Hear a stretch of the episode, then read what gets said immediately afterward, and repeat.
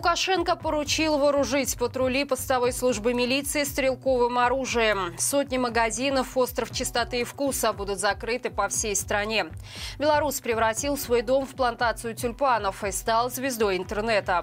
Подробнее об этом не только далее в выпуске. Лукашенко поручил вооружить патрули постовой службы милиции стрелковым оружием. Диктатор уверен, что это позволит белорусам чувствовать себя в безопасности дома, на работе, на улице в любое время. Этот вопрос он поручил взять на контроль МВД, КГБ, спецслужбам и прокуратуре. Лукашенко также отметил, что уровень преступности по стране якобы снижается, уменьшилось количество тяжких и особо тяжких противоправных деяний.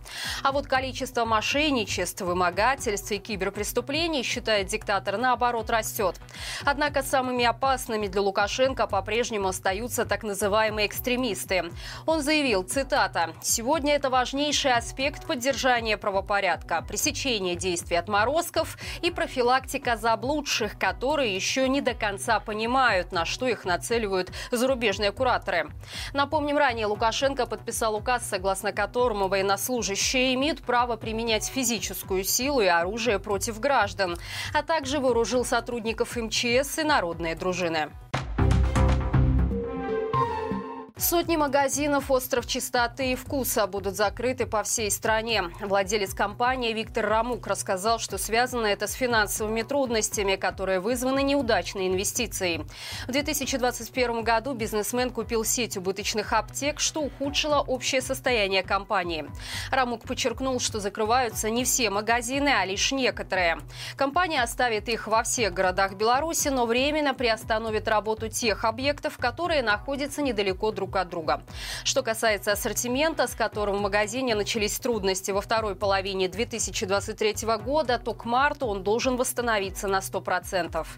Поэтапно возвращается и доставка по всей стране. Рамук отмечает, что она бесплатная, и это своего рода социальный проект. По его словам, большое число семей в регионах в ней нуждается.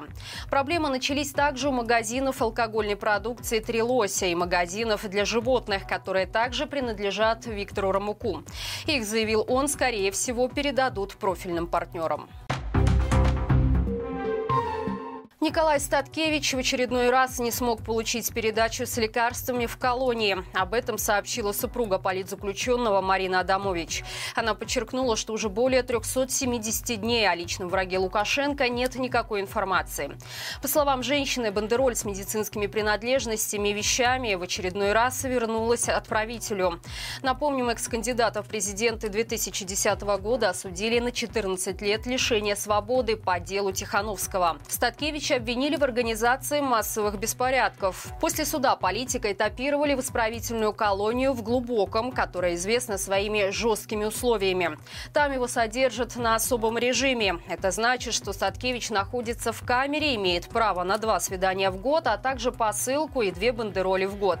Отметим, что жена политика также попала под прессинг силовиков. Ее задержали в январе во время рейдов по родственникам политзаключенных и осудили на 15 суток. Друзья, прежде чем продолжить, прошу вас подписаться и поставить лайк этому видео. Только не забывайте о своей безопасности. С 1 апреля в Беларуси собираются снизить беспошлинные лимиты на посылки из-за границы, везенные наземным транспортом товары. Это может привести к их серьезному подорожанию. Нынешний потолок в 1000 евро и 31 килограмм ввели в апреле 2022 года на уровне Евразийского экономического союза, после чего два раза продлевали по инициативе России. Теперь же именно Москва выступает за снижение лимитов. До этого в Беларуси действовали ограничения на уровне 500 200 евро и 25 килограммов на ввоз товаров из-за рубежа через наземные границы. А на посылке 22 евро и 10 килограммов на одну посылку. С 1 апреля их намерены установить на уровне 500 евро и 25 килограммов наземным транспортом и 200 евро и 31 килограмм посылкой. Именно такие лимиты сейчас указаны на сайте Государственного таможенного комитета.